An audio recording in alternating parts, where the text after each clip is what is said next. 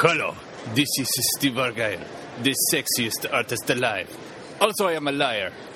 And you are listening to Seven Land Hand. It's Seven Land Hand! Woo! Extra! Brought to you by Good Games. We've been on a fantasy flight, listener, not Trump's presidential campaign or a stairway to heaven, but a weird trek to Gen Con 2016. Gen Con used to refer to the time baby boomers told us they were going to look after our best interests. But now, it's a chance to get more indie than Nirvana in 92, find hot girls painted green with leaves glued to the delicate bits, see men in fezzes and faux leather kilts, and witness more game changing booths than a Lincoln assassination. Come on, you've got a Z Man to believe it, man. This is Seven Land Hand. Snuggling up to your delicate bits, it's Matt, keep the home fires burning McHale. Oh, and I kept them burning. I, in fact, I tried to burn your house down while you were away for Did you? leaving me behind. Oh, okay. It didn't take. What did you do while we were away? Or more on that later. More on that later. Okay. and with the with us in the tin from Hurstville, it's Jamie Shirley Temple Lawrence. I am a good ship lollipop. Man, we downed more um, multicolored liquids with Jamie in uh, Indianapolis than uh, one of them. A fat yak or two? Yeah, okay, well, A no. fat tire or two? Yeah, No? yeah. Well, I had a few of those. Yeah, courtesy of Todd What did you think? It was beer, and I was thirsty and needed something beer flavored. It was fabulous. yeah. So Man, our, ho- our hotel bar, the entire place was beer flavored. yeah, it was Like, a yeah. yeah, the yeah, it was um, yeah, it was quite uh, quite full on. The whole well, we're going to get to this because today we're talking uh, entirely about Gen Con 2016, which happened in Indianapolis in the month of uh, August. Uh, just just gone after re- we've just we pretty much got back. Yeah. So um, tired there, tired now. So this could be quite lively, Mike. Matt, you might have to keep us in check. Well, given that I, I pretty much vicariously lived the experience through both of you, Yeah. uh, yeah, I'm bitter. okay. Well, it's- we're getting back getting back to beer. So, what you were talking about? What has been on the Geek Dial this fortnight whilst we've been away? Starting with you, Matt. What, what were you What were you doing? Uh, plowing through uh, Strange Things. Strange Things. Yeah, Yeah. that's good. It's uh, brilliant, and I and, and I think Jamie, I can't thank you enough for bringing it forward to my attention. Yeah. No because worries. uh, pushing me over there to watching it, and uh, yeah, I really really enjoyed it. I can't wait f- to see what happens. Uh, yeah. is No the spoilers. Next season, Uh, has season two been? You know, well, I don't know. If I believe they've talked about the fact that they have ideas for season two yet. Yeah, I'll do a bit of US showing off, which is probably what I'm going to try and avoid for this show, but there's probably going to be a lot of it. I, I watched two or three seasons, two or three episodes of Stranger Things before leaving for the states, and I was lucky enough to have a f- three days in New York and then Providence, nerded it up in H.P. Lovecraft land. yes, And um, while I was in New York, madly rushed around, impressed the family because they were all asking me, "Did you go to uh, the Statue of Liberty? Did you go to the Empire State? Did you see the Brooklyn Bridge?" No. Put a put a dot on the map where all the comic book stores were, and just walked furiously in between each one and made sure I'd covered it all. And whilst I was doing that, went through Times Square. In Times Square, there was a massive, you know, the massive TV uh, displays. You know, I don't know what you call them. The Megatron. yeah, No. something like the Megatron. Yeah, know, they, they were every, they were everywhere and Uh, bent and bent around buildings. He's a transformer, right? And, Yeah. What is it? Mega, the mega Isn't that right? Screen Oh. thing. Well, What's embarrassing is that we're getting American listeners now due to Indianapolis opening up, and they're going, not tuning into this. These they don't even know know. what the big TVs are called. What the hell are they talking about New York for? We don't live there. Anyway, relevant to the story was that on there was Stranger Things, this colossal advert, and I stopped and took a video of the video of Stranger Things in Times Square, and then got out because it was too touristy, you know. And I'm I'm all hipster about, you know. Speaking of touristy things, Yeah. you had a, a uh, interesting encounter though in one of said comic shops, right? Uh, which were, oh That was the. Uh, the knife pulling incident. well, that, yeah, yeah, no, no, yeah. I was in. oh, it's um, worth mentioning. You think? Well, I was in Midtown Comics, and um, yeah, and then all of a sudden there was this like kind of why you got a front kind of conversation going on, and yeah, some guy, some really wiry, highly agitated guy. Was facing off against one of the um, one of the employees who wouldn't back down either. He just kept it going, and he was also chest puffy, puffy, and he was about four foot six. The the employee, but you know, furious looking. Anyway, it all settled down, um, and um, this guy disappeared. And then I, you know, because I was kind of interested in what was going on, listening in on the uh, conversation that they had, and the guy had pulled a knife. Uh, the the wiry, agitated guy pulled a knife on the guy and done the why he got a front, and he had some duffel bag that I didn't know if he was trying to sell comics or not sell comics. And then it, they just sort of disintegrated from there. The whole staff just had a huge argument amongst themselves. The guy, the short, the short guy who um, was the employee, seemed to at one stage get fired because he took his shirt off and was all huffy and like about to leave. and then about two minutes after that, they're all huggy and yeah, man, because the boss guy could have got stabbed there, you know, and you did the right thing and let us just hang out. And then they're all best friends again. it was like this uh, super arc of emotion. And, Sounds and- very New York. yeah. And yeah, like I said, I just hid behind one of the stands while it all happened. But yeah, slightly intrigued as to the American experience. Yeah, well, uh, I'm surprised you didn't have your uh, camera, your phone out. Well, I was only two thing. days into the American experience at the time, so I just started thinking, well, this is probably going to happen all the time. I mean, that's what people do down, nowadays, isn't it? Isn't they just whip their phones out and uh, and uh, boldly take footage of everything that they see? Yeah, I know. The, the rest of the store seemed to just carry on because you know there was a, a sale on DC Comic. I don't know. Someone wants to get there on uh, Wonder Woman plushies, as we all do. I don't know. Well, apart from Stranger Things, uh, I've dived back into the world of uh, board games on the iPad, Oh, big and I've news been here. playing uh, Ascension. Oh, okay, that's not the big news I was hunting for. yeah. Well, there's actually there's a couple of good things to come out. have of they, have the they iPad. leveled up the graphics? No, it's about the same. Okay. But um, and then something arrived in the post, and it was uh, my Cold. Samsung VR gear. Oh. oh and so right, now yeah. I'm playing Ascension uh, in virt- in VR. so standing in my living room, moving my head around in circles, moving cards from one place to another with my mind. How are you That's moving? pretty cool. How do you move the cards? Well, you just stare at them long enough, and then they uh, Oh, they light they up, select. Yeah, yeah. and then you move your head, and yeah, they and they move drag. to where you want. Yeah, yeah. So your neck muscles are just like bulking up. Oh, they are, yeah. No. Especially the space shooters that I've I played one space shooter. I can't even remember what it's called. Right. And that that's something because your head is flicking from left to right, up, down, and and it, it's you've got no awareness of what's going on outside of the headset, right? Does it make you feel like you've got laser vision to shoot? It makes you think like you've got superpowers. really? I'm not kidding. Like you get this sense of like, oh, I moved that thing, and or I did that. I, I selected that menu with just by looking at it.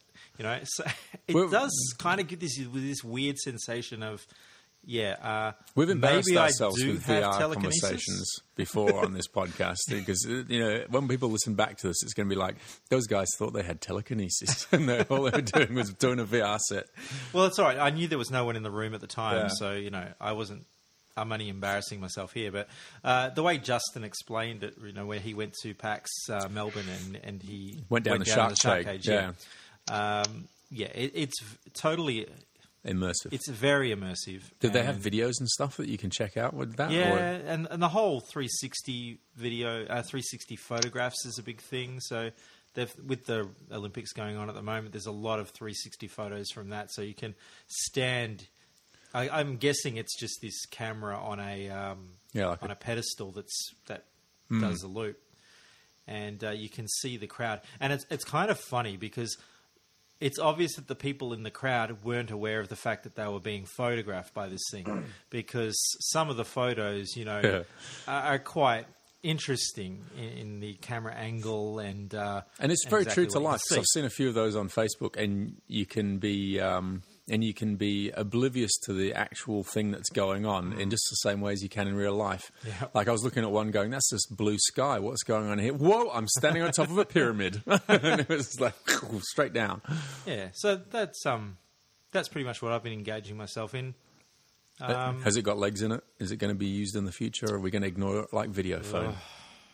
I I think it's it's well put it this way I for the first week uh, I was giving it a, a go every Yeah. every day just to, to play around You're bored of it already, uh, aren't you? but now it's maybe once a week I, I've been sort But of then it's out. the but mind you you've only been back up so we're talking like a fortnight So it's just like a console's come out. You play it all the time, then you Yeah. ease off on it and just use it regularly. Oh, okay. I, I can't really see it as having legs, as you say, because uh, I, I can't see. I can't see that- how it doesn't.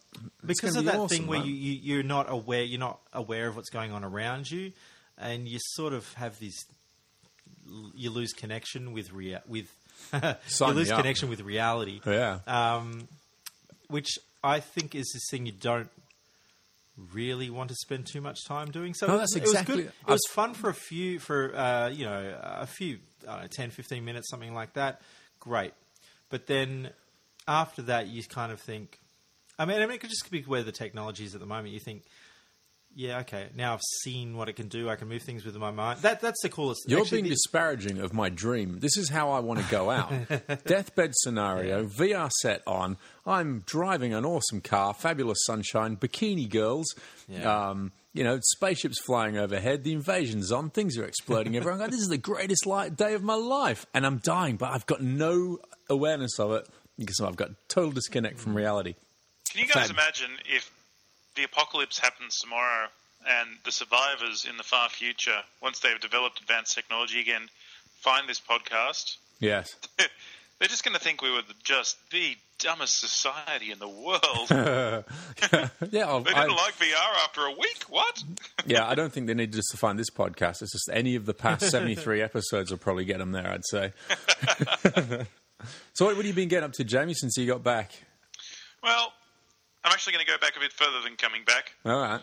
On the way there, Right. I uh, I caught up with uh, Ballers, The Rock's new TV show, um, and that was really really good. It was uh, it's all about he's a, a retired football player who's trying to help current football players manage their insane amounts of money. yeah, I think I've seen the advert for this, yeah.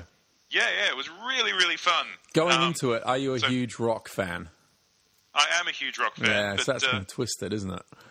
but it was more than it was more than just rock fanboyage. It Yeah. was uh, you know the show was really fun.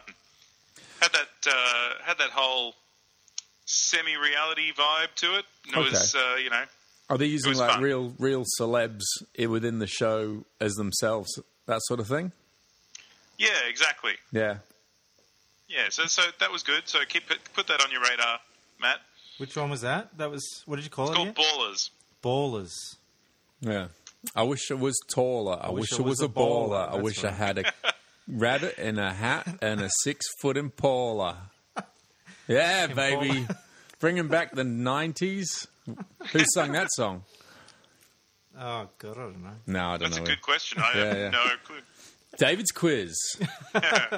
And All right. Um, All right, I've got to run this guy's past you guys. On the way there, no Civil War on the plane. On the way back, Civil War was on the plane. I watched it once, fell asleep for a little bit, woke up, saw the ending, thought, I don't really know if that had an ending or not. It just seemed to just to finish after a bit of fighting. I better watch it again.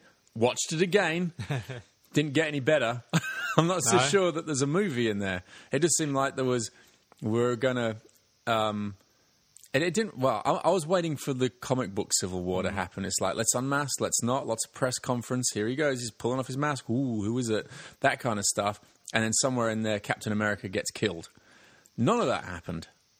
Yeah, I, I tend to agree with you. I, I didn't mind the movie, So but Yeah. um, it it didn't knock my socks off the way that I it did with some of the other people that I, I went with. Um, Yeah, I very much wanted more than you know fight Iron Man scenes. wanted to fight because let's fight. yeah. I sort of got stuck in. I got stuck in there thinking that just, it's just just the fight. Can we just get past this and get back to the story bit again? Because the story's good. And um, yeah, So did they depart from the source material a little bit too much then? Is I that don't. you're I think it seemed like they just made a, a Marvel superheroes fighting each other movie and just put a Civil War on it, and didn't really get into the kind of the fun stuff that was in the Civil War. Like the comic books are great, you know. They're like really, oh shit, this is going on. You know, there's but Yeah, there's some really interesting stuff in there, and, Yeah. and it just didn't happen. We got you know, look, there was a very good fight scene. Don't get me wrong, but um, but it was just one long fight scene, really. What what I thought was super super cool though, Spider Man was great. The guy who was doing Spider Man I thought was cool. Maybe Spider Man and some other of the CG stuff looked quite obvious. Like when they were fighting, there was certain moments where Iron Man looked like he was a CG Iron Man, and and even and the other guy, you know, it really stuck out as pretty bad, like it had been rushed out. But and Spider Man fell foul of that all the time. It looked like a CG Spider Man quite a bit. But the guy who played him was really cool.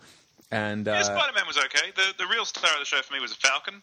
Um, every line that that guy delivered was gold. He was so much fun. yeah, that's yeah, that's That was true. great. And watching watching the Falcon and then Ant Man. Ant Man, yeah. Th- and Yeah, I, I, was great I did watch Ant Man recently, so I'm I'm fully up to speed on that now, and uh, brilliant. That that's Ant yeah. Man in Ant Man in Civil War was great as well. He didn't get a lot, but what he did get, he was just kind of like he was the guy that everyone had ignored, and he was like, It oh, was a come on, great man. cameo. You know, Yeah. it's better than a Stan Lee cameo. You know, So- Really well used. Yeah. Yeah. Yeah. and but we all know the real reason you uh, watch Civil War. Marisa Tomei is crazy hot. Yeah. Uh, Aunt May, yeah.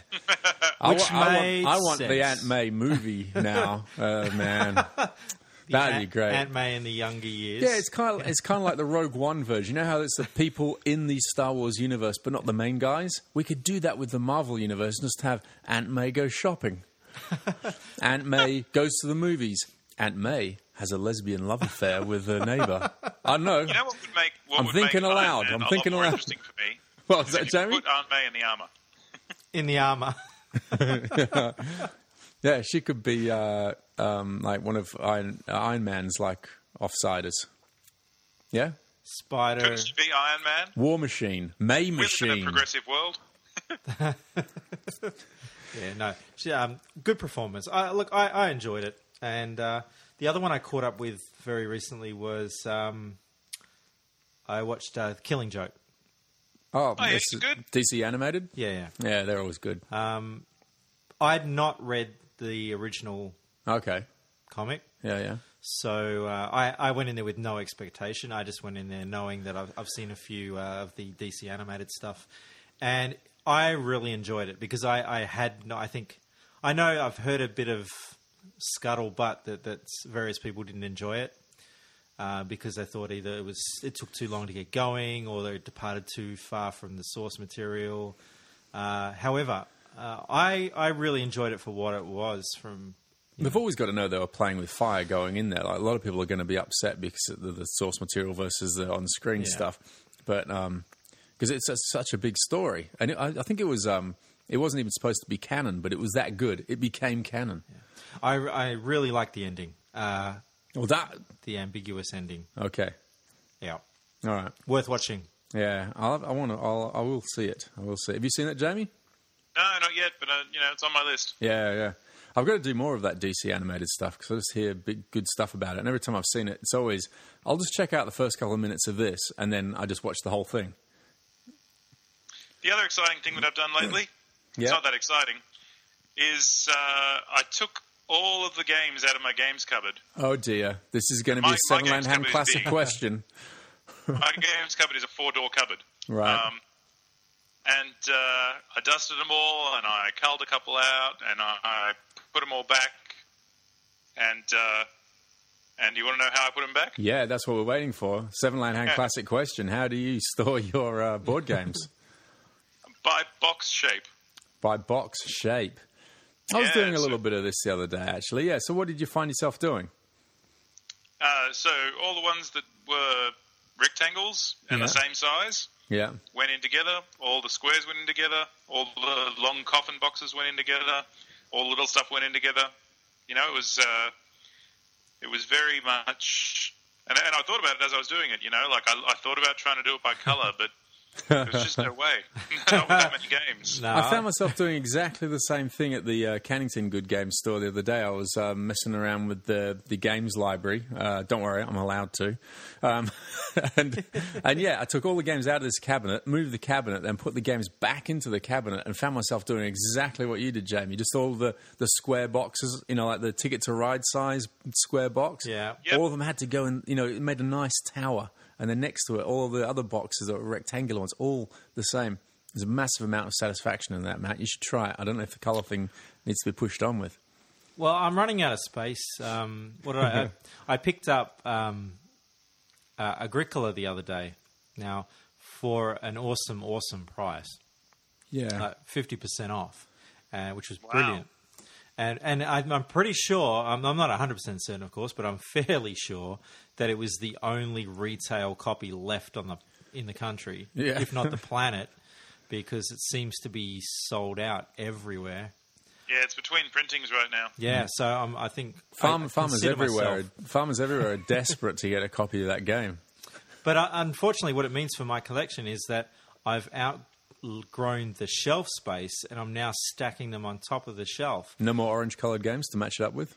Oh no, I, I've got, got games I orange can match with, but Ah. all that does is just push another game off the shelf. So A less deserving game. yeah, so I'm gonna well. Because I'm going by this color thing, it's the, the one that has the, the most looks like something vomited on a box. That that's the one that gets put to What, the what is the extreme of the colour spectrum for the boxes? uh, well, do, you, do you do the colour wheel? well, put it this way: I, I, I, the ones at the very end are white, and that's your Tokaidos, your Time Ah. Stories. And it- is it black at one end, white at the other? It is funny enough; it's actually red at one end. and Okay. white at the other. All right, I this don't know never why gonna- it should have gone black. You're probably right, but It's never going to make sense to us, is it? This. But you know what I found is I didn't really find too many of the games that were were very were pure black. Um, I found they were always sort of AEG's very dark big blue. box? Oh, I don't have Oh. no AEG big boxes. Yeah. They're either dark blue or, or very uh, dark brown, Abyss. that sort of thing. Yeah, don't know. Isn't that like very Abyss is dark blue. Yeah, dark, was a dark Oh, blue, right, though, isn't yeah. So there's the nothing sides. nothing true black. I think monstrous is not monstrous. Um, uh, monster uh, Kingdom Death. Kingdom Death Monster is probably the only Truly black. truly black. Ooh, Escape from. Uh, s- yeah. What is it? Escape Yeah. from Aliens in Outer Space or something yeah, like that. that. one. That's, that's Solid black. black. Yep. That's a good one. Yeah, but I don't have that. So you know, I don't have either of them. So you know, th- th- I can't, I can't uh, Yeah. include them. All right. Codenames Deep Undercover. That's black. Is it? Oh yes, exactly. Good one. Because uh, Codenames we're recording that episode next week. Not Yeah. deep undercover, but regular. Look forward to that, listener. Yeah. In the meantime, just want to shout out to Steve Argyle, who you heard at the top of the show with his uh, amazing French impression of himself as, as Steve Argyle, the artist. He also at Gen Con has the best business model ever, best presentation on floor, where he has a huge booth with his name on it and his art everywhere, as do other artists. Then he does exactly what I would do. He sits in the corner and remains as innocuous as possible while he has his super engaging, super friendly wife out the front going, Hey everyone, hey, nice shoes. You should come over here and have a chat to me. And you- you're walking along going, Yeah, I, I didn't realize my shoes were that nice. I will come and have a chat to you. And then all of a sudden you're having a chat with the Steve Argyle booth. It's genius. It's exactly what I do. I'd have my wife up the front talking to everyone and hide out the back with my antisocial ways. I think Jamie J- correct me if I'm wrong, Jamie, but you don't you hire people to walk the street with signs for Hurstville? don't you do Where did you hear that? I have in the past once in a while. And what, what kind of people were they? Uh, we've got a very good friend of the store who's moved to Japan currently. Yeah. Um, and I don't know, like his Samurai? IQ is not single digits, but um, but he's not the brightest spark in the box. And we love him because of it. Don't get me wrong. Sasha is a, he's a great kid. We But, love we uh, love our Japanese listeners, by the way, of which I think we have zero. That's At the one. moment. That's one bracket. I think we have not got any. I haven't seen anyone come in from Japan. Well, we need to come up with some sort of uh, Yeah. some something that will engage them. But speaking of Jap- uh, Japanese non-listeners, Yeah. let's talk about some Canadian listeners for a moment. Okay.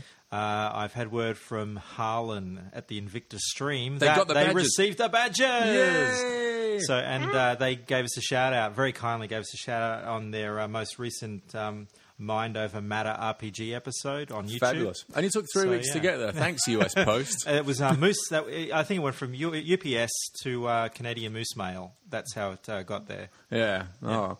Are they, have they put the have they put the uh, Hive Magic nerd badges on the wall? I'll have to check that out. Yeah, because that's what they wanted them for, wasn't it?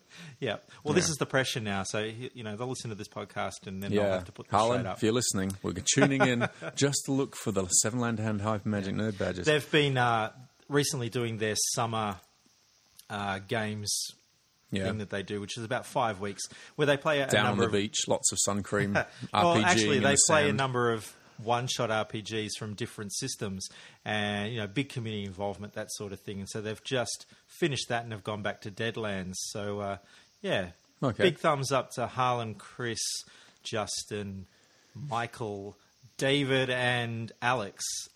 Mika, Micah, Michael, Michael. yeah, Michael. Yes, that's Michael right. He spells it wrong. Different, wrong, Yeah. not wrong. A different lead. Great guys. All right. Well, we've gone long on um, Week in Geek, but we haven't chatted for quite a while, so that seems fair. So, with what we've got coming up today, listener, is um, a couple of grabs of interviews from people that we uh, spoke to in uh, Gen Con. So, uh, pardon the uh, sound quality. Some of it's a bit, but I think we got there. Well, And- it sounds like a convention hall. Yeah, it sounds like a convention hall. Also, uh, I just like to preface all of this, and I will do this several times. I was very, very tired. Tired equals more stupid. And uh, I realized there was a few gaps in uh, what knowledge that I had, and then I had less because I was out of it. And also, Jamie stitched me up, but we'll get to that later on. Uh, all right, more of this later then, yeah? Let's all right. do Let- it. Let's play some guitars. Let's do it. Win Colt Express for commenting on our Facebook post for episode 72. It's now pinned to the top of our page uh, at facebook.com forward slash sevenland hand. Renee Soria won Cthulhu Realms last month by leaving his thoughts lying around in comment form on that very page. And uh, you can do it too, along with, uh, well, at the moment there's 32 people doing it, so not not difficult odds to win, but it's growing all the time. So go and A surprise bit you. of peer pressure. Yeah, 32 people doing it. Why aren't you doing it? exactly. And it's growing all the time. Okay, So as long as as long as we're clear, that's okay. Yeah, um, and the, and get in there before the rest of the world catches on because Indianapolis Good Games has just opened, so that means that Indianapolis, Indiala- Indianapolians. Yeah. How Yeah. many people are in the US? How many people? Uh, well, we've got uh, uh, Hillary Clinton, Yeah. uh, Donald Trump. Uh, that's two. Uh, Jerry Seinfeld. Um, Yes. Kate Beckinsale. Is she? in, yeah, she she's English. Surely she lives in America, though. Probably. So that's at least four.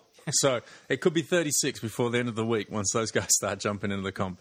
Anyway, so while stocks last, also Sevenland Hand listeners can get 10% off Colt Express at every Good Game store in the colonies. All you have to do is holster your weapon, ask your Good Game store employee for some chewing tobacco, and mostly, most of all, state this month's password. Reach for the Reach for the sky. There you go. And say it with a, a cigar hanging out of your mouth, Clint Eastwood style, I think, for extra Re- points. Oh, Maybe maybe start thinking about the expansion pack if you can do all of that. Um, yeah, so f- for all of August, it's Reach for the sky. and that's while Reach stocks for the sky, punk. All right, that, that was the real for the punk. That's uh, Dirty Dirty Harry. Dirty Harry goes Wild West. oh, one Clint Eastwood's as good as another, right? Yeah, it's the same thing. We love it all. All right, uh, back to the show now with um, a whole bunch of interviews from Gen Con 2016. Listening in. All right, welcome back. Um, Hello, team. Do you have your European accents ready? all right, that's us practicing, ready for the say Spiel des Jahres. Yeah? Spiel des, Spiel des Jahres. No, it's, it's tough. I mean, yeah, you'll hear me. I'll, I'll st- I'm all over it in the, all the wrong ways during this uh, interview that's coming up. Before we hear it, it's with Martin Klein from Spiel des Jahres, who did coach me on how to say that. I hope I'm doing him justice. Um, in the next few months, we have, because of being at Gen Con, we talked to some amazing people and set up some really cool uh, full length interviews, which will um, definitely be following up and uh, talking to some cool designers and such like, Nice. and artists. Uh, so yeah, look forward to that, and uh, also a few new bumps that you'll hear at the beginning of the um, beginning of the shows. You'll be able to tell them because they'll have the the game convention sounding effects that we've added afterwards to make them sound legit. It's, it was amazing how good the sound quality was at Gen Con, huh? it was brilliant, and we just thought, no, we have to dumb this down. We have to really make Yeah, it that's it. scratchy and sound like it's in a massive convention center. Yeah. Um, but overall, I think what I'd love to say is that it, as per in any game store, you know, when you get that fabulous community feel that we seem to have in the gaming world, it was just amplified within that massive convention. Loads of people there. It was just the same. It was just everyone was having a great time. Uh, really, you know, there's lots of opportunity to have sixty thousand people go through a convention center and just really piss each other off. you know, and, you know, because they're in a confined space. It, mm-hmm. A lot confined of people space have been asking me since I got back. You know, like what was it like? yeah, And and the best, I mean, the two best things that I've been able to say to, to try and get it across is imagine the biggest con you've seen in Australia, multiply it by about two, oh, but it's all tabletop, yeah. all tabletop games, which is which is just amazing. Oh, you're Like, talking any convention for any subject, I'm talking about any convention. Yeah. Yeah. I'm to take your supernova, multiply it, and then you've got that. But it's all tabletop. It's amazing. And the other thing is that just the availability of the industry to you when you're at Gen Con is is Absolutely, yeah. unbelievable. We were literally our booth, literally backed onto the booth of the people who do Spiel des Jahres, which is how we ended up with this Yeah, this interview. yeah, it was incredible. We were neighbours, and and, and just for Perth, Perth listeners, on that scale that Jamie just said of get your supernovas and times it by two, I'm thinking times it by about eight to Oh, get really? Gen Con. That's how big it was. Yeah, it was massive. You you know, it was I would go in in the morning and start at Artist Alley, thinking I would go and look at the games. Wouldn't get out of Artist Alley. I'd be chatting with all the artists, buy some prints the doors would open and you could look down the corridor and see just thousands of people waiting at these doors, waiting for the guys at the doors to say, you can come on in. Because between 9 and 10, it's kind of exhibitor time. And I, uh, the artists would be chatting nicely, signing my prints, and I'd be like going, "Um, "Come on, man, hurry up! I'm loving talking to you, but I got to be out of here." You're about to get crushed. Yeah, they would hand over the art, and then it would be. This happened every single day. I'll tell you, every single day, I would turn around, they'd let everybody in, and the throngs would just come along, and then I had to go from the top, what I was imagining is the top left-hand corner of the convention, mm. to right the bottom right-hand com- corner, where our booth was, with these prints, which just required one person to bump into me. And they were destroyed, and I was like, you know, walking with them in the air, walking sideways, guarding them, you know, with my body. It's like trying to, it's like a, like a really subtle rugby tackling kind of way through this crowd. Nice and easy. Yeah, and it was such a long way. You know, like if you were walk, if I was walking full belt, it would take me a couple of minutes to get there. When the crowd was in there, it took me quite a while to get get from one end to the other. Huge. David and I are making it sound terrifying, but it was in fact great fun. Oh, it was um, it was great fun. Yeah, yeah, absolutely. just yeah, a really really amazing vibe for, for gaming. Yeah. But to take it back to uh, to what we're here for, um, Martin is uh, one of the judges of, of Spiel des Jahres, which Yeah. of course is probably the most important award given in the gaming industry. It uh, the German Game of the Year is, is so important because Germany has just a massive gaming culture.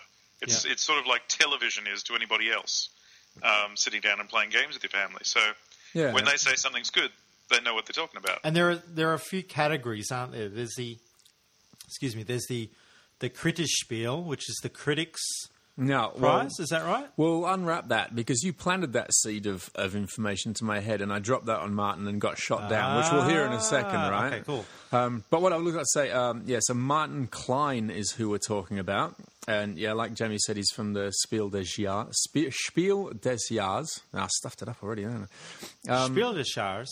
And it was a bit like, you know, Norwegian.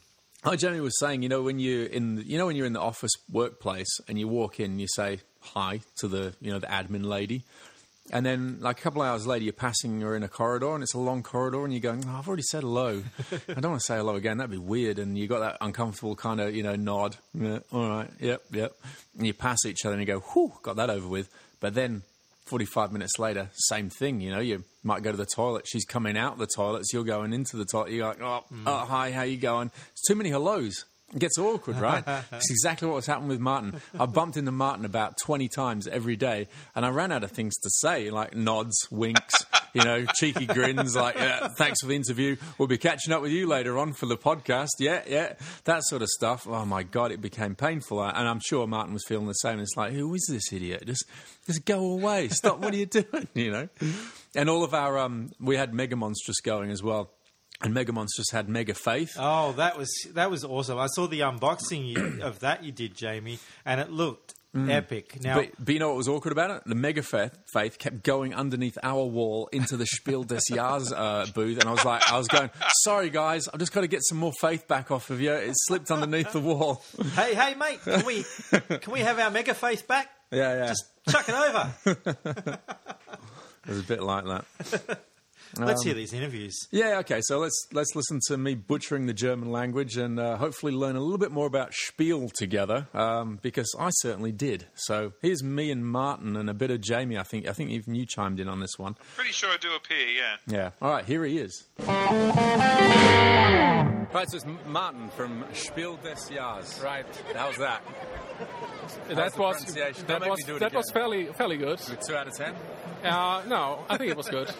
it was pretty accurate. Yeah, yeah. All right, good stuff. Hey, uh, so just to kick off, you know, like you're backing onto the Good Games uh, booth here, and you've got your the Spiel Spiel des Jahres. I would just call it Spiel, right? That That's make- absolutely That's fine. cool. Makes my job easier. Yeah. Um, so you you uh, like playtesting a few, quite a few of the games that you guys have uh, given awards to over the last few years, yeah? Yeah, of course. We are always playing uh, the, over the course of the whole year. We are just playing new games uh, over the whole year. Yeah, that's in the hundreds. So we're playing hundreds of games each year. Yeah. And just try to narrow, uh, try to find the best games. So what is what is the what is the process to go from just a game that's on a shelf to you know one that you know you get down to a short list and it becomes like a contender for the for the prizes? Well, uh, the jury consists of um, independent game critiques, and so each of us, uh, on his own, reviews games and has uh, looks looks for new games. And we, at some point, we start discussing the games of the year. We have a, a closed internet forum where we do this. So we just write about the games which we like, and at some point uh, around Christmas, we start narrowing it down. But then there are still new games released which may be uh, coming to the race, and uh, some uh, around April. We start narrowing it more and more down, and then we, we we have a meeting where we discuss which games we want to nominate for the categories and uh, which we which games we want to recommend. So how many how many people are in that forum? Uh, in that forum for so there's three three awards. Yeah. and the uh, kids game Kinderspiel des Jahres uh, has, is a known jury because that requires uh, other qu- uh, qualifications than uh, the other two awards. So these these people play a lot with kids. So these are five uh, jury members right now. And then there are consultants uh, that work in kindergartens for example that are also part of that so uh, that's this uh, jury, and the other jury is for the main award, the Spiel des Jahres and the Kennerspiel des Jahres, and these are currently nine people. There's the critiques. Which one is the critiques award? Is- is- These are all critiques award. Okay, so yeah, we're getting. I thought that was that was the third one. So okay, I don't know. Do you mean the Kennerspiel? maybe I do. I, I, Kennerspiel. Yeah. So, so could you tell us the differences between the three awards? Okay, so there's the kids game, which obviously is geared towards towards kids, and then there's the Spiel des Jahres, which is uh, kind of the original award that was created in 1979. So it's almost 40 years old now, and at some point. Uh, the jury started uh, to uh, also award the Kenner Spiel, that's what it's called. This is the advanced gamers game. This is not an expert's game, so uh, not for the ultra geeks that know every game by heart, but for uh, people who have come in touch with gaming already, who've played a lot uh, or a bit, but are still not these experts, but are interested in learning a bit more to make the next step, and that's the Kennerspiel. Yeah, This year's winner, Isle of Skye, was it's fantastic in that space. It's exactly the sort of the game that I, I found lots of gamers just love as soon as they sit down to. We're glad to hear that. Good choice. We, we, we, when we bumped into you just a minute ago, you were uh, playing Codenames. Yeah, right. Uh, that seems, compared to a lot of the other games that come through, seems a bit more mainstream than uh, in pre- previous games. Code Uh, Codenames, Codenames seems more mainstream. Yeah, yeah. Oh, you think so? yeah, well, I- yeah. That's that's uh, I'm, that's odd be- because I've heard the exact different thing. Oh, really? At least, at least in Germany, it's considered not so mainstreaming uh, compared to uh, earlier winners, uh, because it is a uh, not the not your typical family game. That is a kind of a misconception that, that many people have when they think about the award that it's only geared towards families. But it basically the the main award, the Spiel des Jahres, means a gateway game for whoever needs a gateway game. There can be different groups of players that need gateway games. If you want to play with your coworkers or something like that, and that's I think that's a where, where Codenames shines uh, in in groups uh, that have players with the same background. It can also work with families, but if you adjust to to the to the playstyle of your kids, obviously. So, Martin, how do you become a judge? How do you join that panel? Uh, yeah, well, you have to be a, a game critique, a, an, an independent game critique. You can't have any connection to the to the industry. You're not allowed to be a game designer or something like that. And well, it's, then you just, in my case, I just uh, started a, uh YouTube channel. I, I'm doing video reviews, and I'm by now I'm also writing reviews for a paper. And at some point, if you are a game critique, then maybe the other jury members get, get uh, to, to know you, and they'll just ask you if you want to join them. So if you've shown by doing your reviews that you're capable of what they think uh, is needed to be a jury member, then they'll ask you. So for me, this happened two years ago. I'm by right now I'm the the newest uh, member of that jury. Was it was it a goal of yours to become part of the jury? Uh, no, not at all. Because before I joined the jury, since I'm uh, well, the, some of the um, members, are, like they write for newspapers or uh, for radio, they do radio shows and something like that. And I thought, okay, I have a YouTube channel that's yeah. that's not comparable to that, and I never thought that this was possible. But they somehow uh, found out about it and thought, okay, we need this guy. We can use this guy. It's how people are communicating these days, though, isn't it? You know, Yeah. YouTube and blogs and uh, Yeah. on- online stuff. So it's, it's good that they're keeping up with it, keeping an eye on the stuff you're pumping out. But I was kind of really surprised when they asked me. Can I just clarify? You write newspaper reviews for board games. No, I don't write newspaper reviews for board games. I write for uh, the Spieldoch. Spieldoch is a, a German uh, magazine about board games. But there are jury members that write for uh, for newspapers. That's so wonderful. And in Australia, we'd be lucky to see a board game in a newspaper ever. Yeah, okay. That's really good. It's it's not that common, but we have some that have managed to establish a, a board gaming uh, column or something like that uh, in uh, in their paper. So, for example, uh, the head of our jury, which is all, who's also here, uh, Tom Felber, he writes for the uh, Neue Zürcher Zeitung, and that's the biggest newspaper in Swiss, Switzerland. So that's pretty cool. So what do you what are your personal picks? What do you play at home nowadays? What's your go-to game? Uh, right now at home, I am playing older games because right now we are done with awarding games. New games slowly start showing up, but it's summer now, and there are not that many new releases. It will start at uh, in October with the gaming fair, fair at Essen. Uh, but right now, this is the period where I can play older games. So one of the games I'm currently playing a lot because my girlfriend just fell in love with it uh, is Castles of Burgundy, if you know that. So there's a, a- a kind of a modern cl- classic Euro game. I just love that. Yeah, yeah. And uh, what what's the uh, have you got your eye on any games for the future? Like anything that's coming out that you've sort of heard about that you're looking Uh, forward to playing?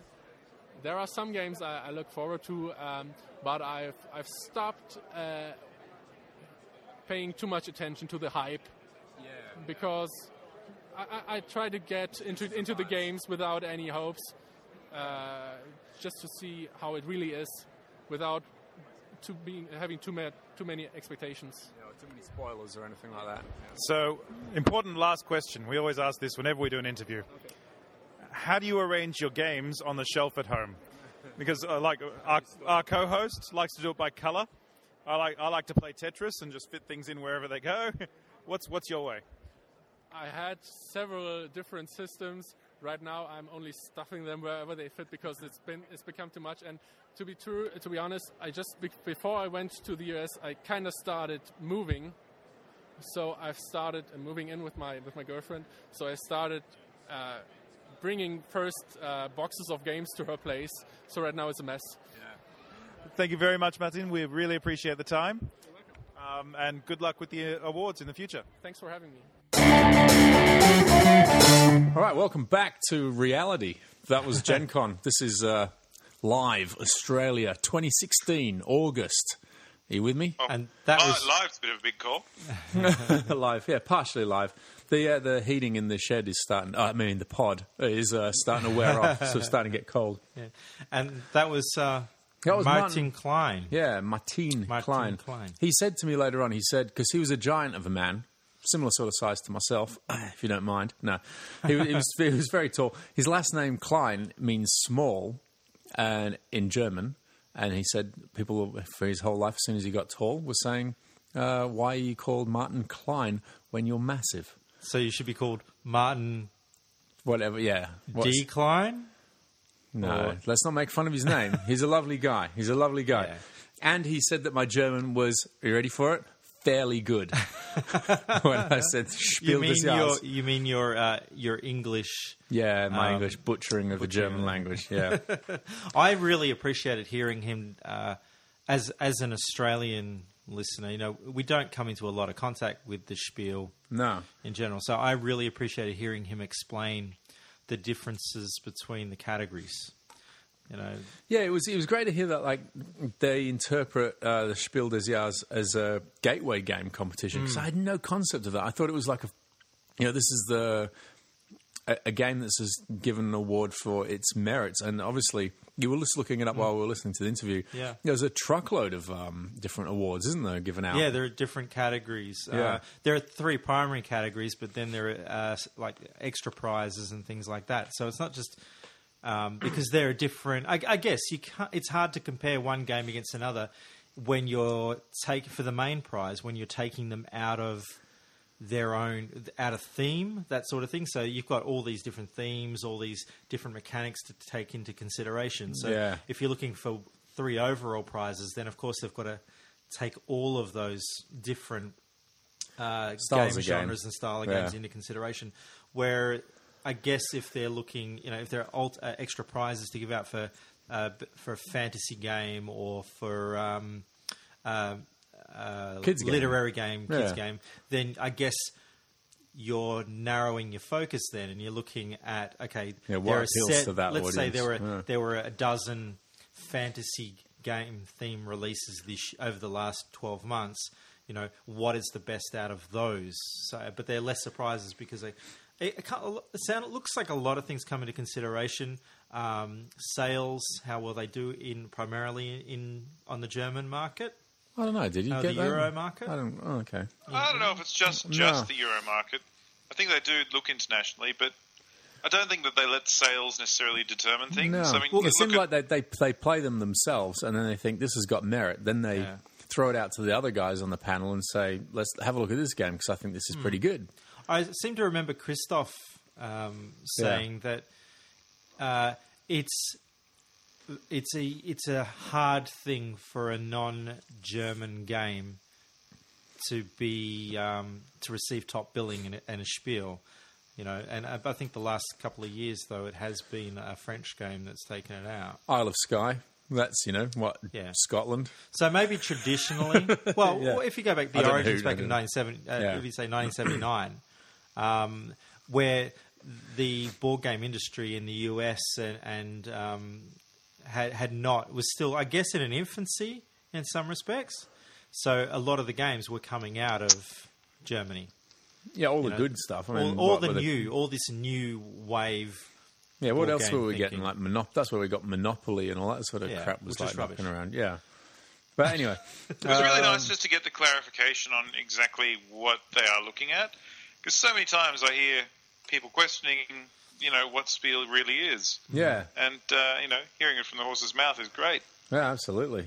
And I, I just and I said to the guys off air, uh, I love the fact that the way that they choose someone to be on the panel to choose is just if you're doing your thing, you know, if you're a gamer, you're reviewing games, and you're good, they just ask you on.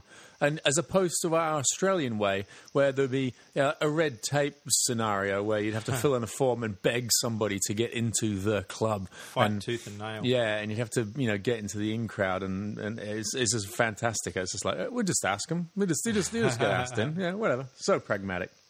Anyway, uh, moving along. What we've got now, in between the two gamey kind of people, we've got a uh, interview with Eli Mania of, um, he was on the artist uh, Alley, Alley of the Artist.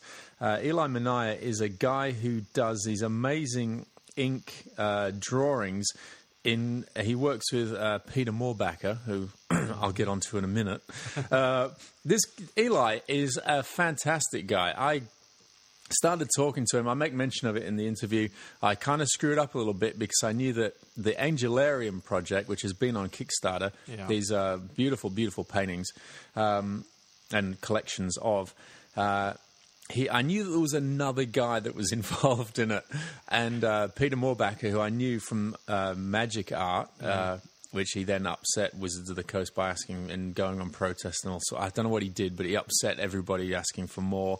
And uh, like in Oliver, he got sent walking. you mean he, he tried to uh, step above his station? Um, I don't know.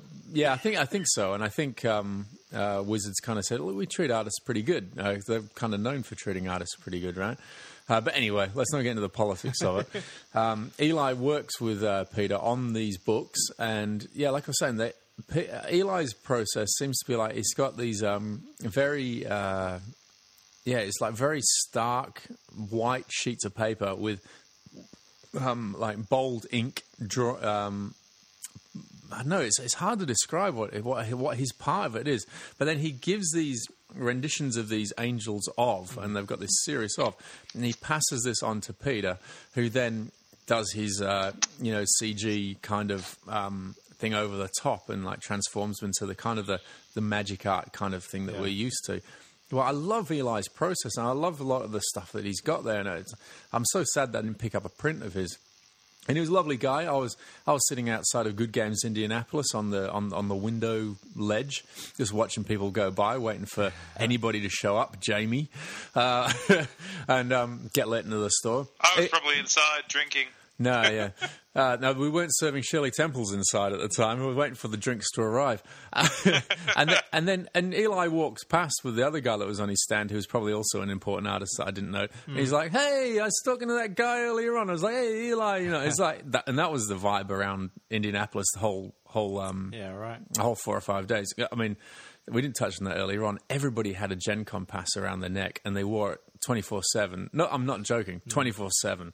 And if you walked out on the street, people would have their um, access passes around their necks all the time. It was convention town. Every single place you walked into had Welcome to Gen Con 2016. Do you, do you think it's it's kind of like it is here in Australia, where if everybody's going down to Margaret River for the holidays, all Yeah. the locals leave?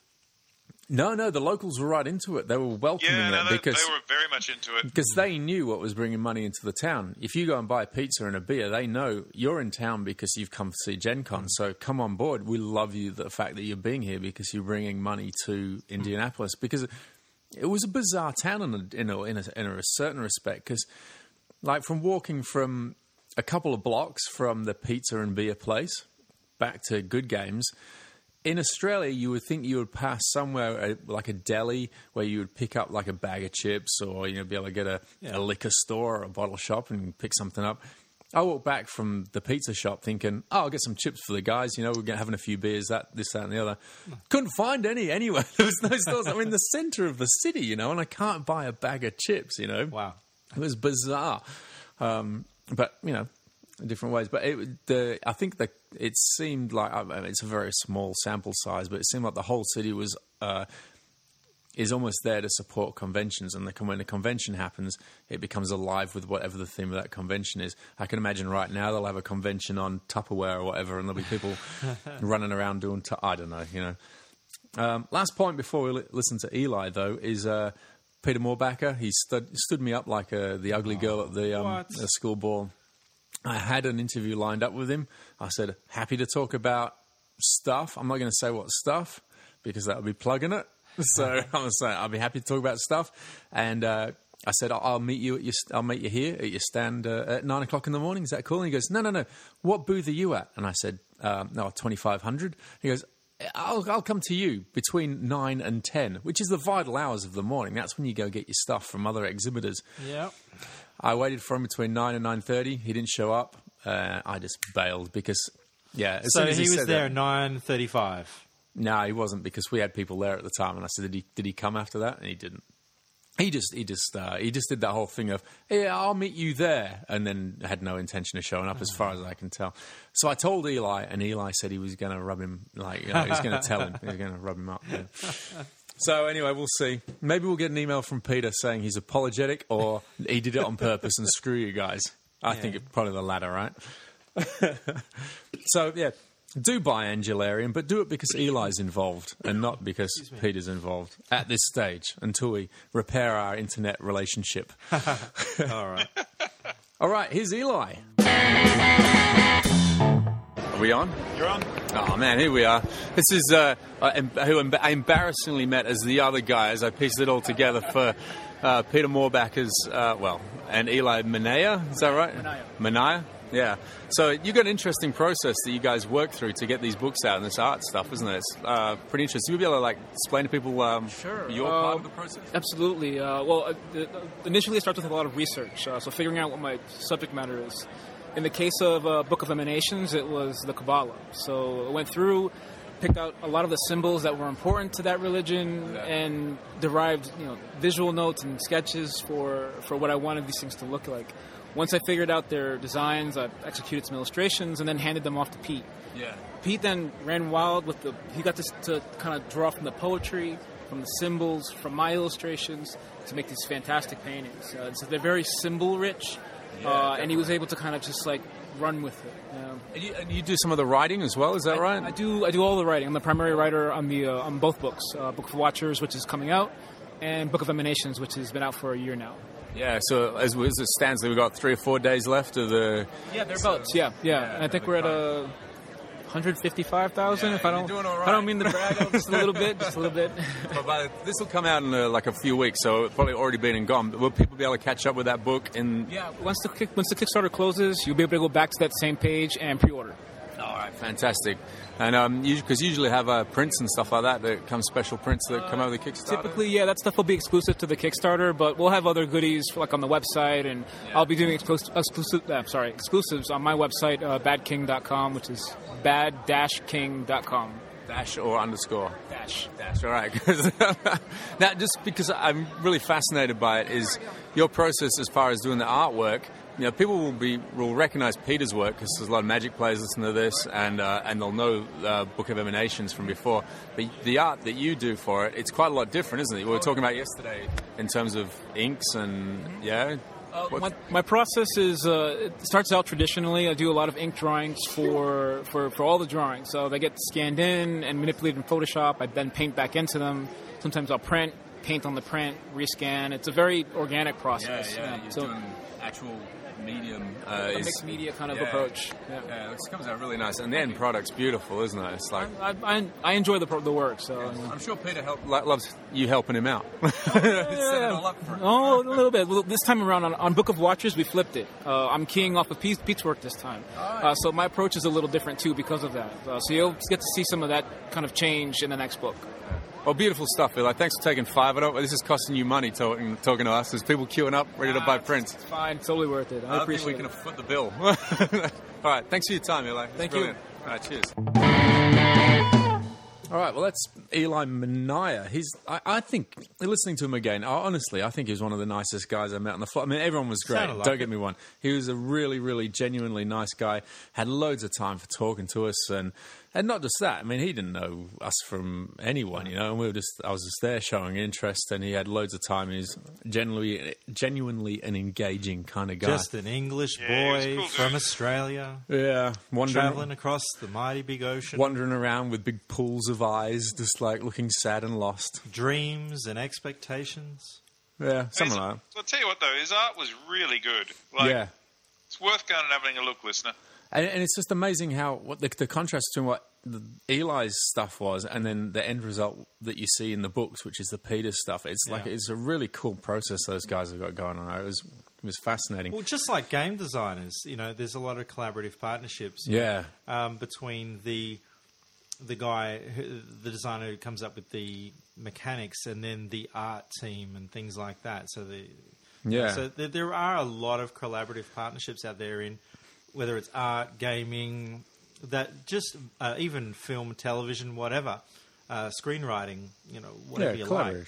There, there's just uh, a lot of strengthening of these uh, properties that because people work together. Yeah, and they've definitely built that Angelarium thing up. It's gone great. And I saw the Book of Watchers, like we were talking about, is um, the Kickstarter's finished for it now, but it sounds like you can still get onto it. And I don't know if the first book's available, but I, I got that too. And I got a whole bunch of prints off of those guys, and like you've seen, Oh, stuck them up in the shop uh, at Good Games Cannington. Um, They're yeah. insane. They are insane, aren't they? And you like you get those things, stick them in a nice frame, and it's just like whoa, so heavy. They carry so much weight. Really well done. Um, yeah, uh, I think that's uh, everything from Eli. Um, so after this, we moved on to the the big lack of research, stitch up. What happened here, Jamie, was. Um, Jamie said, "Let's go talk to this guy, uh, Tom Cleaver. I've got some questions here for you. This will be great." Uh, so we're wandering over. Uh, Jamie says, "Oh, I've just uh, got a text. I've got to go do this other thing. Here's the voice recorder. Off you, you know, get off you go." I was doing so many jobs. I'm so sorry. so he gave me this. So he gave me this list of misinformation about a game I knew nothing about to talk to a guy I'd never heard of before. Sorry, Tom. But anyway, we'll get into that later as well. Um, and so I wandered off and I found Tom Cleaver over in the AEG booth. All right, and t- did my best to learn about Valley of the Kings, which you might all know about, listener. I'm not so sure. Do you know anything about this game, Matt? It wasn't one of one of. I I mean, I know that uh, Todd mentioned it when we interviewed yeah, him, but because uh, there's many renditions of it now. It's like they use the same mechanic, and they've got like about three or four different box sets. yes, three different versions. Yeah, three or four different versions of it now, and it's, it does seem quite interesting. I think in a Great nut- game. Yeah, in a nutshell about what we're about to hear, it seems like you make a. I mean, you know, instead of your usual sort of trade row uh, in a deck builder, you have a pyramid, and that pyramid slowly collapses into, uh, or you draw from and get your hand, and that pyramid restocks, right? Then to get score points at the end of the game, it seems like you have to discard cards that you require during the game, and you score from the pool that you've created at the end of the game. But you don't. As soon as the card gets discarded from your hand into that pool, you can't use it anymore. Yeah. So powerful cards are worth lots at the end, but then you can no longer use them. So that did seem like an interesting thing. Tom does try to explain that to me, and I think he does reasonably well. Um, and I try to cover by making jokes about various things, which I'm not so sure he got. And uh, yeah, and shall we see how it went? I think I'm we should. excited. Let's let's hear it. oh my God, here it comes. oh, sorry, I'm David. David. David. So nice to meet you, Tom. All right. Um, so Jamie sent me over here. A big fan of J- uh, Valley of the Kings.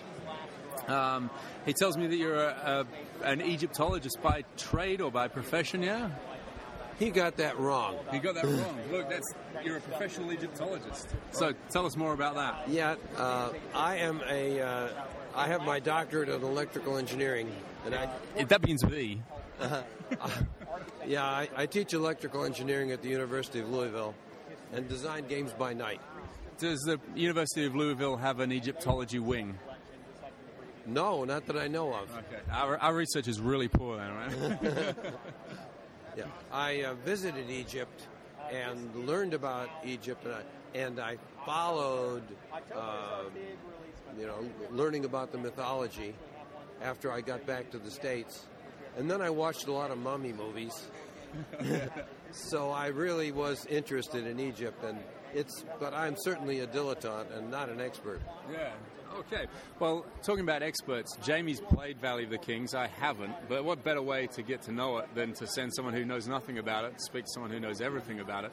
So, what, what are we looking at with Valley of the Kings? I understand it's got a, a few interesting mechanics. Yeah, I'd like to talk about those mechanics. Yeah. First of all, we've got a pyramid. What would Egypt be without a pyramid? So you've got a pyramid consisting of six cards. There's three cards at the base of the pyramid. When a person buys a card, the pyramid crumbles and the other cards above fall down to fill in the gaps. This makes other cards available for purchase, and you can sort of anticipate what's going to happen. So, you load, you load up the pyramid from a draw deck that's at the top of the pyramid? That's right. Okay. hmm And another uh, mechanic that I'm proud of is that you've got a tomb. And it's only what you have stored in your tomb at the end of the game that's going to score. So it's a deck construction game in that you're trying to improve your hand, but it's a deck destruction game Yeah. in that you're trying to take these great cards and put them in your tomb and they won't work in your engine anymore. Yeah, that's fab- that's fabulous. That was something we we looked at uh, Cthulhu Realms just recently, which was a deck builder which encouraged you to thin out your deck and make it more powerful. So is that that's a little bit different in terms of this. This game rewards you for um, removing cards from your active hand, but also it, you get it weakens it as well as it goes. Your hand, your hand will weaken Yeah. if you take out the powerful cards, but then you will score more at the end of the game. Yeah. So how long? So how do you how do you rate when it's time to discard a card or not, and when to keep hold of it? Uh, that's a strategic choice, and uh, Well, that's what we're here. We're here for pro, pro tips from the man himself, right? there are some people who say you should entomb a card every turn. right. Uh, I don't think that's quite necessarily true, but almost every turn you should try to get a card into your tomb. So how many uh, traditionally how many rounds does it go? What's what's the the course of play? How long will it last for? The game lasts about 45 minutes, and it doesn't matter how many players they are, two to four, because the deck is the timer. When all the cards are gone, the game's over. Okay. So it's sort of the clock of your life. So you- you're working through the draw the draw deck. Yes. Yeah. Okay. Um, what has he got? Oh, you got. Uh, I understand that there's this Valley of the Kings that we're looking at right now, but there's several sets. Is that right? Or some? That's right. There are three different sets. Uh, in 2014, the original Valley of the Kings came out. Valley of the Kings Afterlife came out in 2015, and Last Rites came out two days ago. Two days ago. That's good time, right? Just in time for Gen Con. They all play with the same rules, Yeah.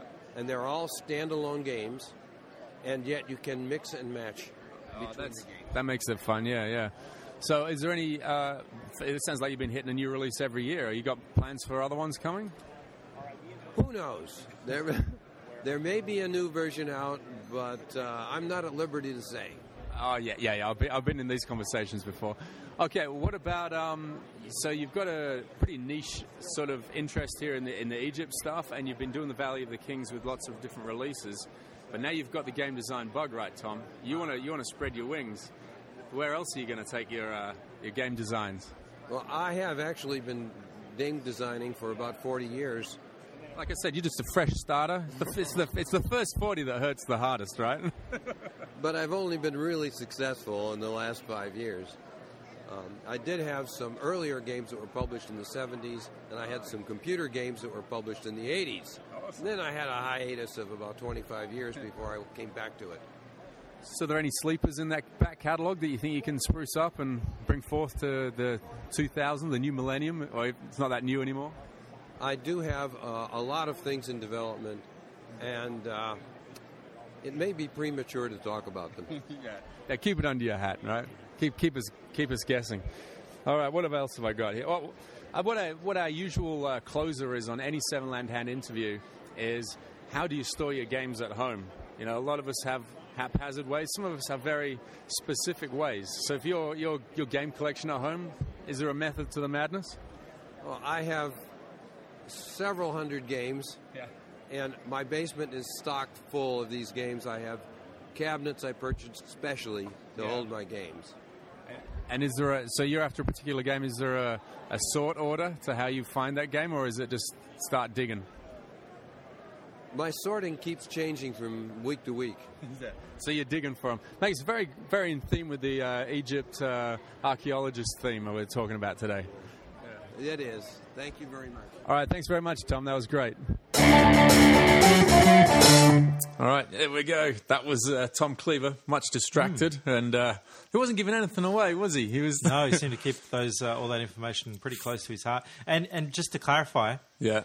he's not a professor of Egyptology. No, he's not. No, no. But he is a professor of something beginning with E, which uh, which I've r- recorded and we've placed in this podcast for future reference. There you Yeah. go. I was on the right track. Yeah, I think you were pretty close. You were pretty close, and uh, yeah, he um, yeah, he wouldn't. Even, he didn't even give us away really an insight into how he stored his games either. I was imagining that there'd be a nice pyramid shape uh, to the storage of his game, and you know you'd have to play something from the top and replace it at the bottom so that you didn't it didn't collapse. That's a game in itself, isn't Yeah, it? I think so. That's it. Yeah, I He think someone. sounded a bit distracted there towards the end. Yeah, it was by uh, yeah. There, there was uh, a, a presence arrive. Uh, show nemesis, uh, otherwise known as the twat in the hat, did arrive, and you can hear towards the end of that conversation. Uh, he faded off because as as we finished, he was out of his chair and heading off to talk to somebody else. And um, yeah, uh, he did have um, Tom did sort of have that air about him of, of someone who has been around the game industry for, for quite a long time. Like you said, he's been designing. For, Yeah, for like 40, 50 years. games. I mean, to look at I'm at his curious about his video games now. to- yeah, well, back predating Po- well predating Pong. Atari. You think Yeah. Atari? he um, and to look at his bio photo, he uh, definitely looks like someone who would sell Kentucky Fried Chicken. So- oh man, no, we shouldn't have too much of a go because look, he's attached to AEG, and I did we did speak to Todd. Yeah. Todd, love, a lovely guy, and I met with him again. and Tried to get a uh, recording of uh, some some words from him as well to be the first repeat uh, guest, but um, it just didn't line up correctly. But I would like to point out, Seven Land Hand, when we uh, you know we uh, make a claim, we stand by it. We did deliver on the flat tire, flat tire, fat tire. fat tire. was Fat it? tire, fat tire. Yeah, we gave. Yeah, we dropped off beer at the AEG booth. So um, I haven't heard from Todd whether he got any of that or not because everyone else looked very thirsty when I arrived there, and there's a lot of staff. Uh, if you um, much, you know, thanks to to Tom. Yeah, uh, yeah. If he, We're uh, having fun. You can't be around the industry that as long as he seems to have been without having an impact, and, and I guess that's what makes uh, you know younger designers um, and uh, board game reviewers and uh, general idiots like ourselves. Uh, But I think it- admire this- these people is that the fact that they've been around the block, Yeah. they've seen a lot of the changes that have come through the board game industry. But it's that old adage where they say it takes 20 years to become an overnight success, and that's what Tom's been doing. He's been banging out game designs, and he's on a really good thing now. You know, with Yeah. with, with uh, our friends at AEG, who had a really good display, by the way. It was it was really good. Uh, Really good stand. They were playtesting a ton of their games. Yeah, I went to their big game night. It was so much fun. Yeah, It seems to me like a lot, so much effort goes into this convention. Is is this Oh, the it's- biggest board gaming convention on the planet? Is it? I believe it is, yeah, in Yeah. terms of number of people that go through the door. Because it'd I know be- there's there's Essen and um, which is pretty big over Yeah. in Europe, but in terms of Well, that's the one that Christoph was Christophe Raimbault of uh, Colt Express fame. He was saying, "Oh, you guys are going to be at Essen? I'll see you there." Yeah. That was his go-to. So you know, you got the whole European community that might not be attending a, the Gen Con. It wasn't like there was a necessarily a strong uh, Euro game designer there. You know, like uh, we didn't see Bruno there, for example. You know, those sort of guys. They weren't there.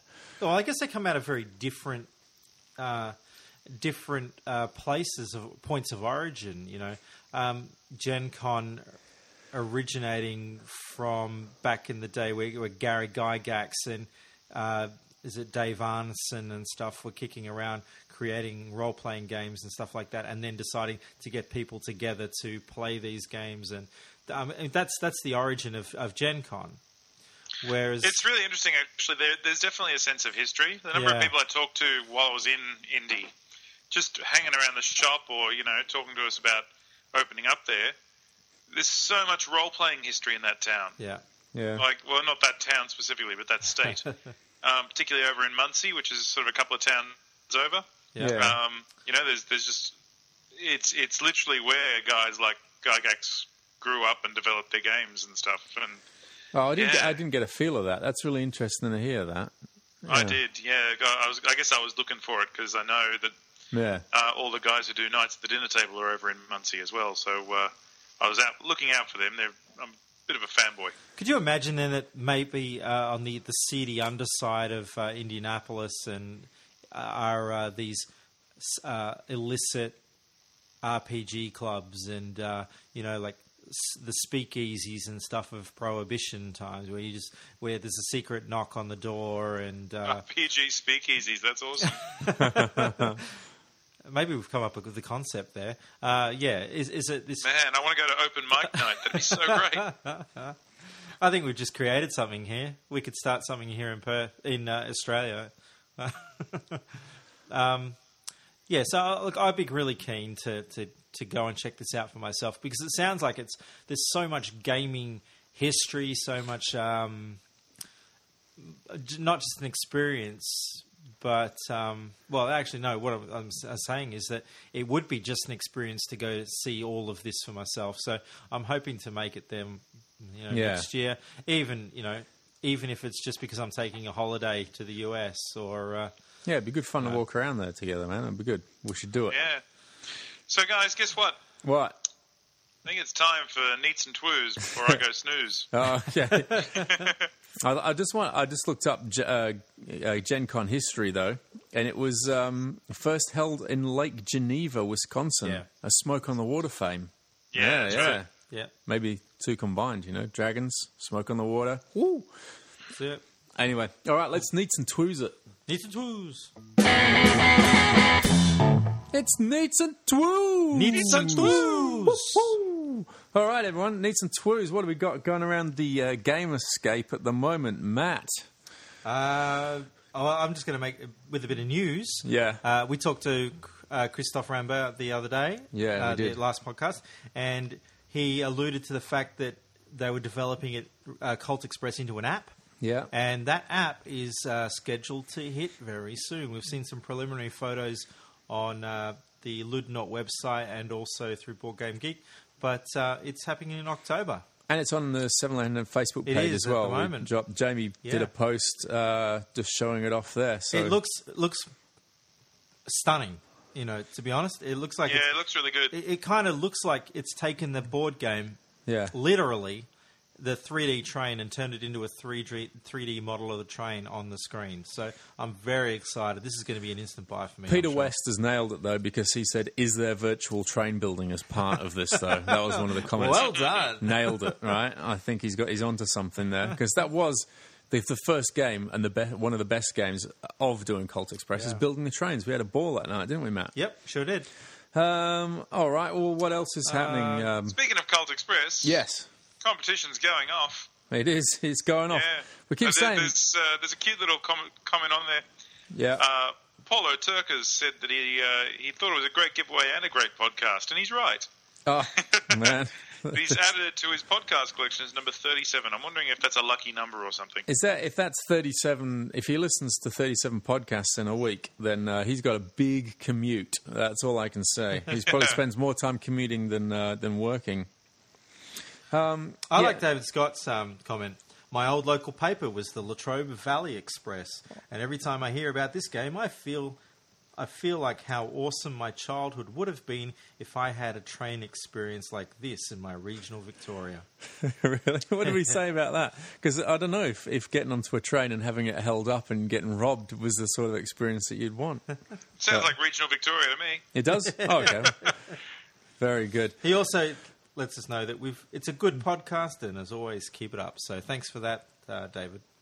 Uh, yeah, it was um, a, friend of mine jumped in there, and you guys were saying you liked his comment, and I've only just found it now, uh, and we didn't respond to it. How cruel is that? But and Andrew Candy with I don't know. After donning my spurs, they went all Capone on me. You can get much further with a kind word and a gun than you can with a kind word alone. And he said, "Sorry, actually, that sounds like sound advice for this game. I'm in." Is that a quote from something that I'm unaware of? Um, you're, you're on your own. I'm, I can't even find it. No, Oh. I, I'm unaware of it as well. You guys both said Oh, wait, I, there I it is, loved I loved his comment, and um, I, I love your comment too, Andrew. That was yeah, really good. yeah, because of course he's talking about uh, Yeah, um, Capone donning my spurs. They went all donning my spurs. They went all Capone on me. You can get much further with a kind word and a gun than you can with a kind word. I alone. thought it just sounded like good, um, like good advice. Is he just? Is he just like made that up? I think he's been a sage. Yeah, I don't know. Fa- That's fantastic if he has. Oh well, if it was up to us, but it's not. No, that's as easy as it gets. You put a comment in, and um, Good Games HQ will draw that out of the hat. And uh, within, you've got one week left. This drops on Monday. Within a week, uh, the next winner will be drawn, and then we'll be looking at uh, Codenames. That Cy Silver's comment Yeah, looks fun. Smiley face. uh, yeah. My comment and response is fun. Smiley face back at you. That's like a little in- internet high five there, really, it? Really? So that's as easy as it is. Yeah, but we do love the good ones that um, make us think and and uh, make a, make us laugh a little bit. It's it's good for everyone because that's the gaming community we're talking about. You make make other people smile, but if you're just not feeling it on the day, just go, "Yep, here's my comment. I'm feeling miserable. That's all you're getting out of me." that would be an entry.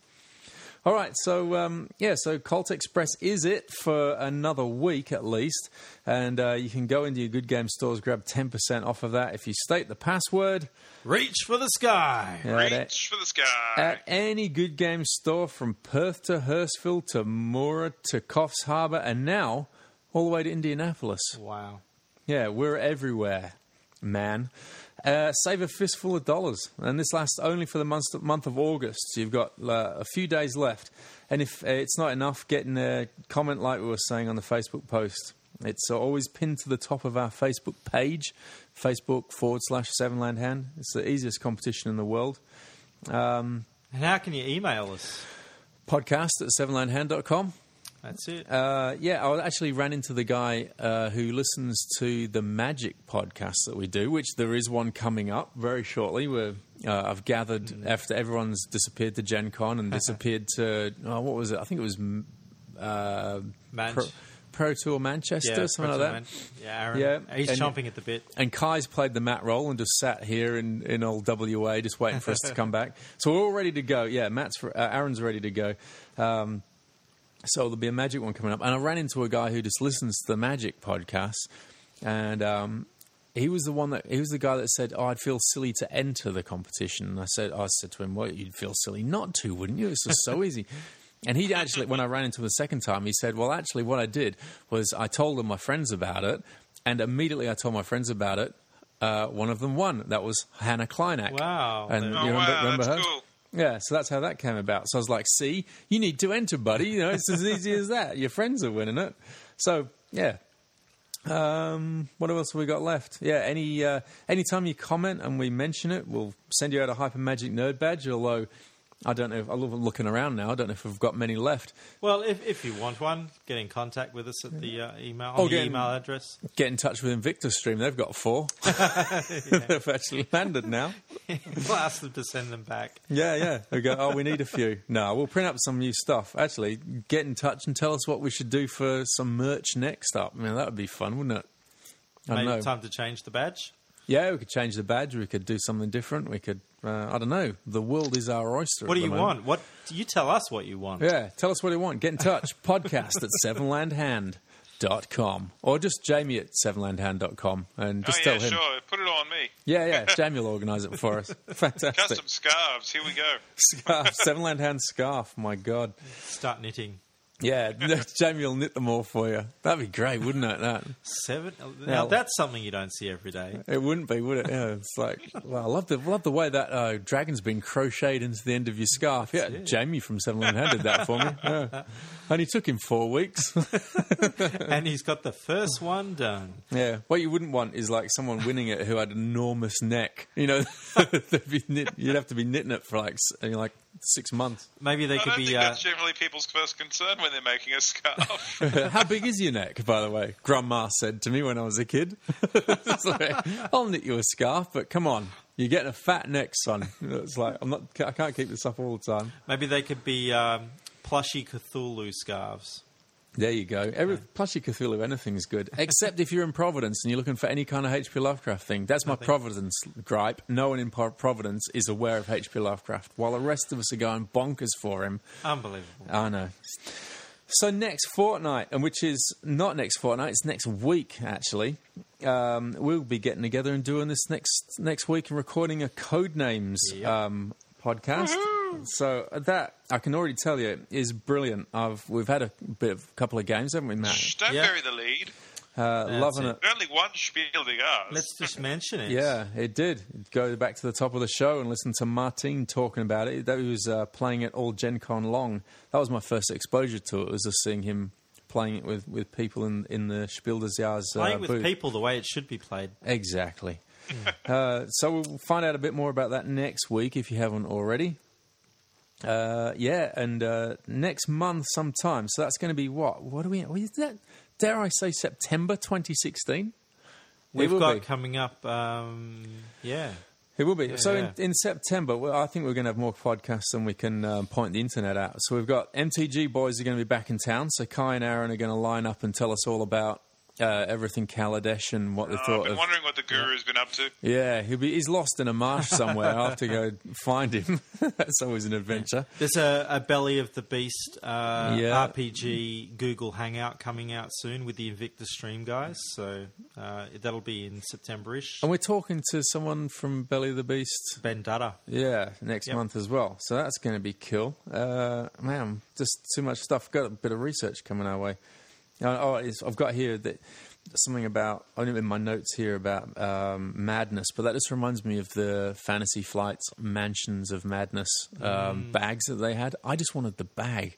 I didn't necessarily want the game. I do want the game. Don't get me It was wrong. a great bag, and It was a uh, the fantastic- second edition of that game looks amazing. It does, right? But just pe- seeing people walk around Gen Con with that fabulous bag, I just was like, I'll just, I'll just buy anything off of you, Fantasy Flight. Just give me one of those bags. Shut Yeah. up and take my money. Here's 20, 20 US play money dollars. That doesn't make any sense to me. Give me one of those bags. All right. And the queue to get into Fantasy Flight's booth was just ridiculous. Yeah, uh, but there was that was something we'll have to uh, talk about. Well, maybe later on in the year with the um, the Eric Lang stuff. There was a lot of Eric Lang lookalikes. I tell you. Really? Yeah, well, a lot of guys wearing big sunglasses and looking a lot like Eric M. Lang, and make, making me go, "Oh, Eric! Uh, oh, maybe Oh, it's no, not him. Don't worry about it." Other guy. Yeah, Uh, I want to know what this buzz is behind Seafall. yeah, we'll have to get into that because that sold out within seconds. This is more Gen Con news. Apparently, they had a truckload of it in the convention. They I uh, saw it there when I got in in the morning. Yeah, they opened the doors to exhibitors and VIGs, these special creatures called very important gamers. I think exhibitors weren't allowed to buy this Seafall until 10 o'clock. VIGs were, and everybody else that was outside waiting to attend was allowed to buy it at 10 o'clock because they opened the doors and let them in. By the time they opened the doors and let everybody in, I think they were all sold out. Yeah, those truckloads had disappeared. Apparently, there was only a couple of copies left. Yeah, and they went very quickly if there were, if it was that. So um, yeah, I don't I don't know what the buzz is yet. I have to find out. We'll have to speak to Rob Daviau about it. There you go. Call up Rob. You got his phone number? We'll do it. We'll do that now. Well, I'll, I'll find it. It's in my Refidex somewhere. okay. Shall we do an outro? Yeah, let's do that. Let's play some music and uh, say goodbye to Gen Con 2016. Hey. I'd like to thank Martine, uh, Eli, and Ma- and uh, Tom Yeah. Thanks, Tom. We're only having fun. If you listen back to this, we're only having fun. for uh, giving up your time and being so gracious to speak to uh, to uh, to David and, and to Jamie. Yeah, and, uh, wan- making wandering Yeah, around I'd with it. really like to thank Tom on that count. Yeah, wandering around the convention center with our uh, uh, a voice recorder. making their Gen Con 2016 experience a complete and fuller one. Ah, absolutely. I'd also like to thank Jamie for joining us at such a late hour. I know he's persevered and is probably falling asleep behind the microphone over there, but uh, thank you again, Jamie, for joining us. Anytime, man. It's so much fun. Well, it you say is. anytime. How about next Friday? For we'll record a bit of Codenames. Sounds like a plan. Yeah, yeah.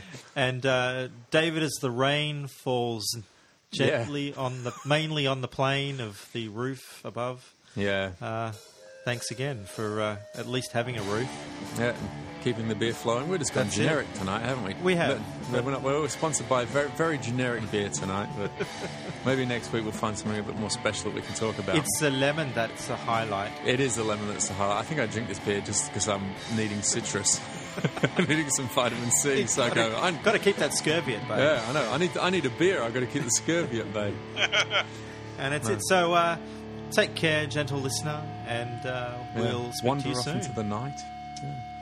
Yeah. Ah, look at that beautiful. Listen to that beautiful music. Good night. Good night. See you later.